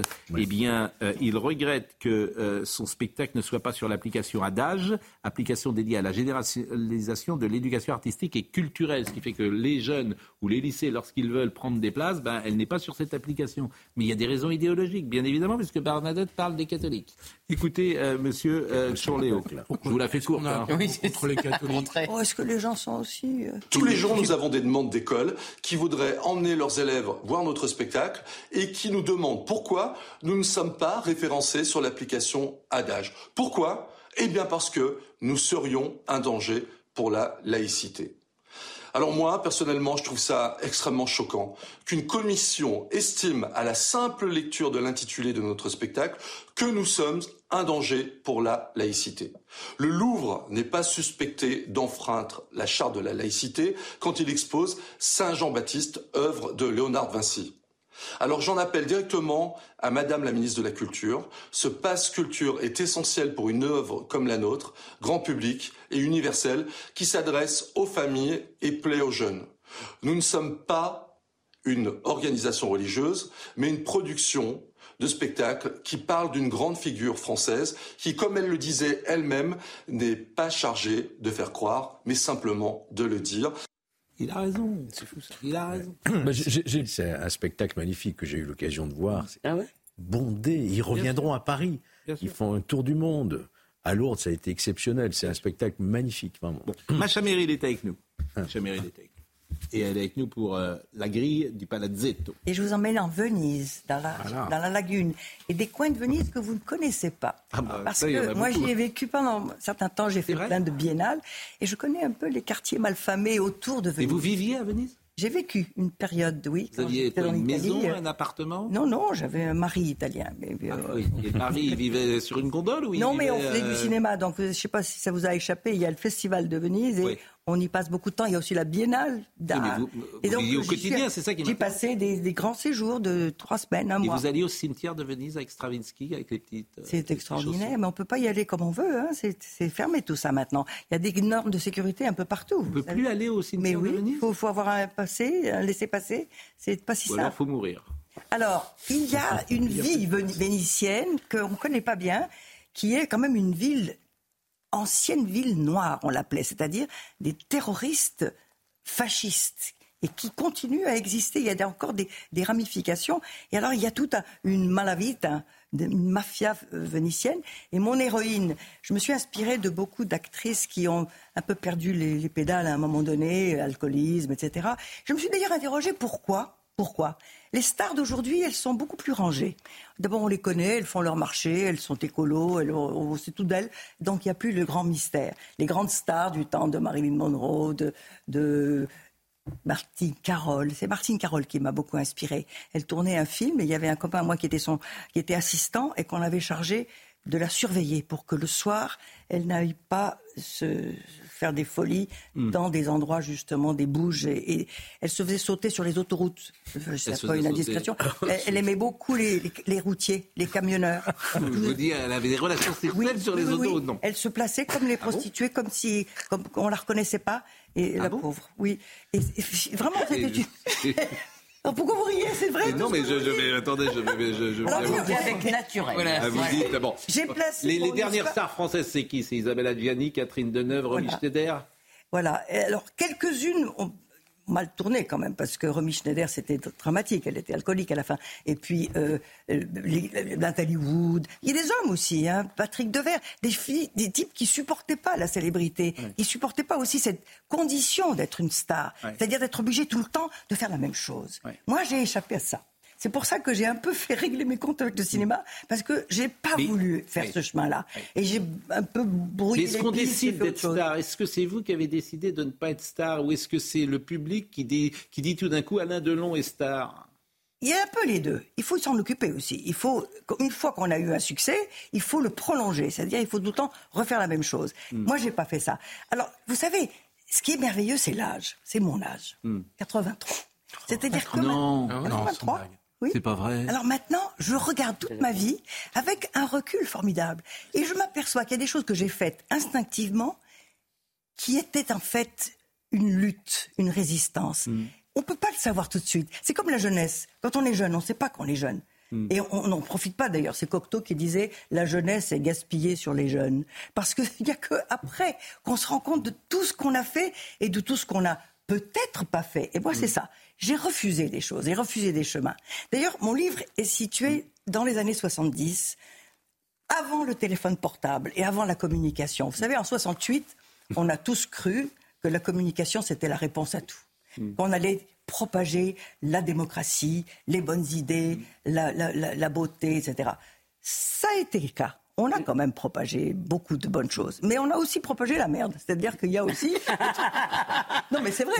on n'osait pas le dire. bon, c'est-à-dire que, hélas, aujourd'hui, on s'aperçoit qu'il y a une espèce de vacarme dans, dans Les années 70, je préférais la légèreté des années 70 à aujourd'hui. Mais je voulais vous faire. J'avais une petite surprise tout à l'heure, parce que je voulais vous faire euh, montrer une petite archive. Ce que vous avez vu, j'ai pas poser de questions, rien du tout. Bah, écoutez, si j'ai des choses à dire, vous me les laissez dire. Bah, c'est pas le concept de l'émission. c'est pas du tout le concept. Pascal, m'aime bien et il pense. Ah non, je vous aime beaucoup. Ah, voilà. C'est bah, réciproque, mon cher. Pascal. Vous êtes très en forme, surtout. Vous êtes beau. Oui, hein. vous êtes. Mais vous savez, il faut trouver son look. Et je sens que vous l'avez trouvé, ah votre bah Oui, vous avez raison. Je suis habillé comme un, notaire de province. Il faut trouver son look. bon. Euh, je vais couper la chic, dis donc. C'est pas facile. Hein. Je voulais, qu'on. On est en 72. On est en 72. Je voulais que vous, que jugiez Macha Merrill de 72, ah. un peu gaucho, un peu gaucho, qui parle du festival de Cannes 72 et, qui dit rideau pour l'empêcher. Et qui 72 et qui dit les films sont commerciaux et moi je suis une intello. Voilà, c'est ça que vous dites en sous-texte. Écoutez, écoutez bien. La sélection italienne, par exemple, vous savez que je vous ai dit, j'habite en Italie. Les films que nous, avons, que nous voyons ici à Cannes sont des films commerciaux.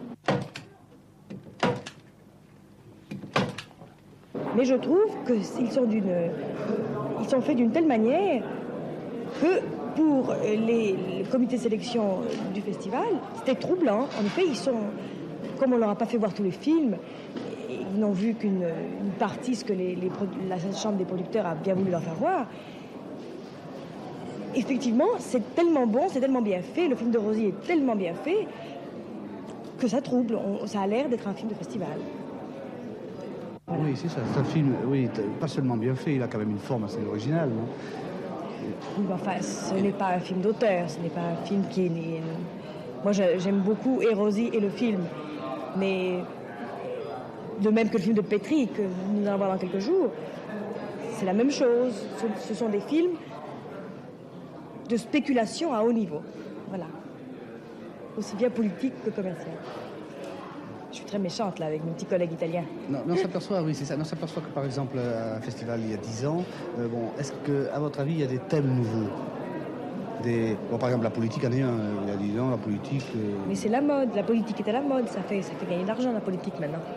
Donc là, on est vraiment dans les années 70. Vous trouvez que c'est un télo, c'est commercial. C'est quand même, quand on voit ça aujourd'hui, c'est pas perçu comme ça, hein, parce que euh, la Palme d'Or va à la classe ouvrière, va au paradis d'Elio Petri, que vous trouvez commercial, et c'est l'affaire Mattei de Francesco Rosi que vous trouvez également commercial. C'est drôle d'entendre ça. Alors, quel, quel, regard vous portez J'étais un peu plus radical à l'époque. Je pensais qu'il fallait.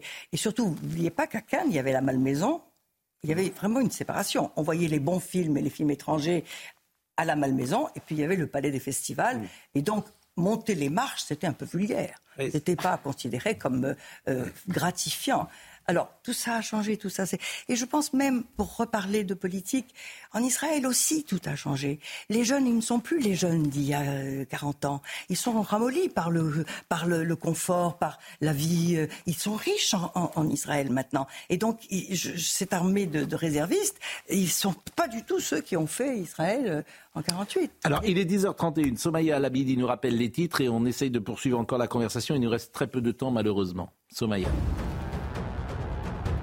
Plus de 70 Palestiniens tués dans des raids aériens nocturnes, une annonce faite par le Hamas qui précise euh, que l'une des frappes a fait 17 morts à Jabalia, dans le nord du territoire. De son côté, l'armée israélienne indique avoir frappé plus de 320 cibles à Gaza cette nuit. Parmi ces cibles, des tunnels où opéraient des membres du Hamas et des dizaines de quartiers généraux opérationnels. J'ai été très choquée. Connaissant Jean-Luc Mélenchon, le mot campé n'a pas été choisi au hasard. C'est une nouvelle cible qu'on me met dans le dos. C'est très grave. Ce sont les mots de Yael Braun-Pivet qui a réagi sur France Inter ce matin après la publication d'un message du leader de la France Insoumise sur X qui moquait son déplacement en Israël. Et puis, nouvelle alerte sur certains médicaments contre le rhume. Selon l'Agence nationale de sécurité du médicament, ils présentent des risques de graves effets secondaires. Euh, dans de rares cas, les produits vasoconstricteurs comme le dolirum, l'actifed ou encore l'umex pourraient déclencher des AVC ou encore des infarctus. Un rhume, si vous prenez quelque chose, c'est 10 jours. Si vous prenez rien, c'est 10 jours. Donc je vous conseille de ne rien prendre. Euh, avant de retrouver Macha Merrill, euh, Noémie Schulz, un mot. Ce sont les derniers euh, mots, justement, de Redouane Faïd, puisque c'est la fin de son procès avant le verdict. Bonjour Noémie, dites-nous tout en, en 37 secondes. 37 secondes, Redman Faïd qui a eu l'occasion de prendre une dernière fois euh, la parole, qui a d'abord eu un mot pour euh, la victime dans cette évasion, le pilote d'hélicoptère qui avait été euh, pris en otage. J'ai bousillé des vies, c'était une erreur de ma part, je vais essayer de ne pas refaire la même chose. Il a ensuite fait une déclaration d'amour à son grand frère Rachid Faïd qui était venu l'aider et contre qui une peine très lourde a été requise.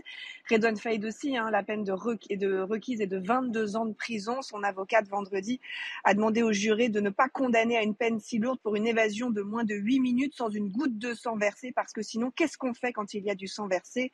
Elle a parlé de belle évasion. Elle ne veut pas d'une peine requise pour les assassins, une peine démesurée. Dans quelques minutes, les jurés vont partir délibérer. Ça va durer plusieurs jours. Le verdict est attendu dans la journée de mercredi. Merci Noémie Schultz. Vous vouliez dire euh, une information? Euh, Jean-Luc Mélenchon a à nouveau réagi à l'interview ce matin de Yael Braun-Pivet et euh, il dit avec Braun-Pivet la dégradation de la polémique politique atteint des niveaux jamais vus. Apologiste du soutien inconditionnel au gouvernement d'Israël, elle est revenue sans un mot de compassion pour les populations enfermées à Gaza. Et maintenant elle attribue au mot camper un contenu antisémite. Cette absurde police des mots est une pitoyable diversion pour détourner l'attention de sa grave faute politique. Euh, Macha Merrill, la grille du Palazzetto. Alors, euh, il y a un petit chapitre qui m'a amusé sur les journalistes, les journalistes qui suivent le cinéma. C'est vrai qu'il n'y a pas un journaliste digne de ce nom ce soir, à part Grazzini, ton fan.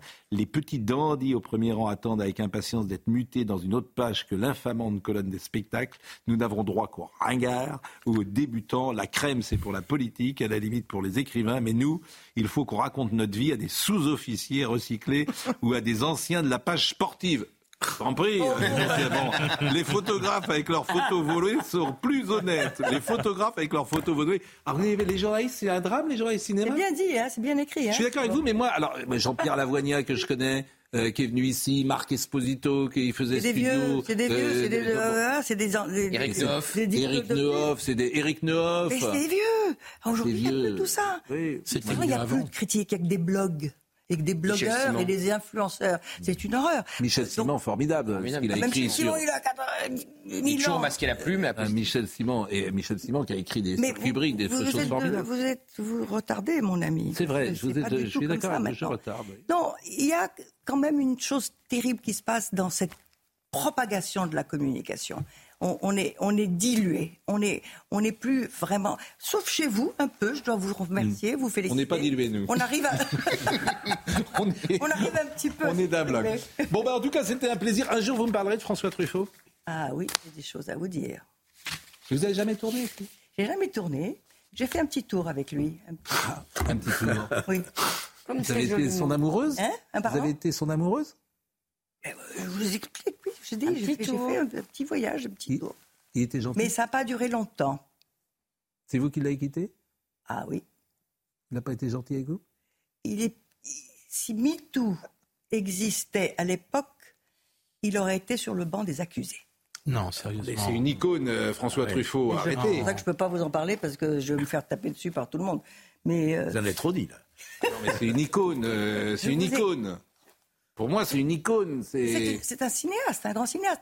Alors, je vais même vous dire plus. Je pense qu'il n'est pas vraiment de la nouvelle vague. C'est un c'est un cinéaste traditionnel qui a fait une belle carrière de cinéaste, mais ça n'est pas Godard, ça n'est pas Pierre Casse, ça n'est C'est mieux que Godard. C'est largement mieux que Godard. C'est mieux que Godard. Bon, alors parlons, parlons pas. c'est mieux que Godard. Ah bon, alors... Hier, il y avait un magnifique portrait de Fanny Ardant euh, sur Arte que je suis tombé dessus par hasard et j'étais scotché. Et on peut voir la femme d'à côté jusqu'au bout de la vie. Tellement ce film est magnifique, ni avec toi, ni sans toi. Et on, vous me réinviterez pour qu'on parle plus longtemps. La nuit américaine. Et on peut voir la nuit américaine de Jacqueline Bisset on peut voir, euh, on peut tout voir de Truffaut. Vous êtes un fan de Truffaut ah oui, il est mort l'année prochaine, ça fera 40 ans. bon, en tout cas, je suis fan de Macha Merrill aussi. On peut voir, à chaque fois, je cite euh, les uns et les autres, où elle est mariée à Daniel Obrechki. Et elle monte dans l'ascenseur. Pourquoi c'est toujours votre femme qui parle à votre place? Et le louche a dit, tu vois, j'ai été précurseur, j'ai deviné que tu épouserais un grand compositeur et un grand musicien. Les uns et les autres. Qui a d'ailleurs fait la musique du film, une partie des... Évidemment, vous parlez de Michel Legrand avec cette chanson. un parfum de fin du monde, c'est une chanson absolument formidable. Dis, on se reverra. Dis, m'en veux surtout pas, si je vois déjà un parfum de fin du monde. Dis. Ah bah tiens, c'est vraiment adapté au monde d'aujourd'hui, un parfum de fin du monde. Vous voulez que je la chante? Oui, mais après l'émission. Audrey Messiraca était à la réalisation, Dominique Raymond était à la vision. Merci à Amanda qui était au son, à Marine Lançon et à Benoît Bouteille. On est très en retard. Toutes les émissions sont retrouvées sur cnews.fr et que Jean-Marc Morandini me pardonne parce qu'on doit avoir deux minutes de retard. Rendez-vous ce soir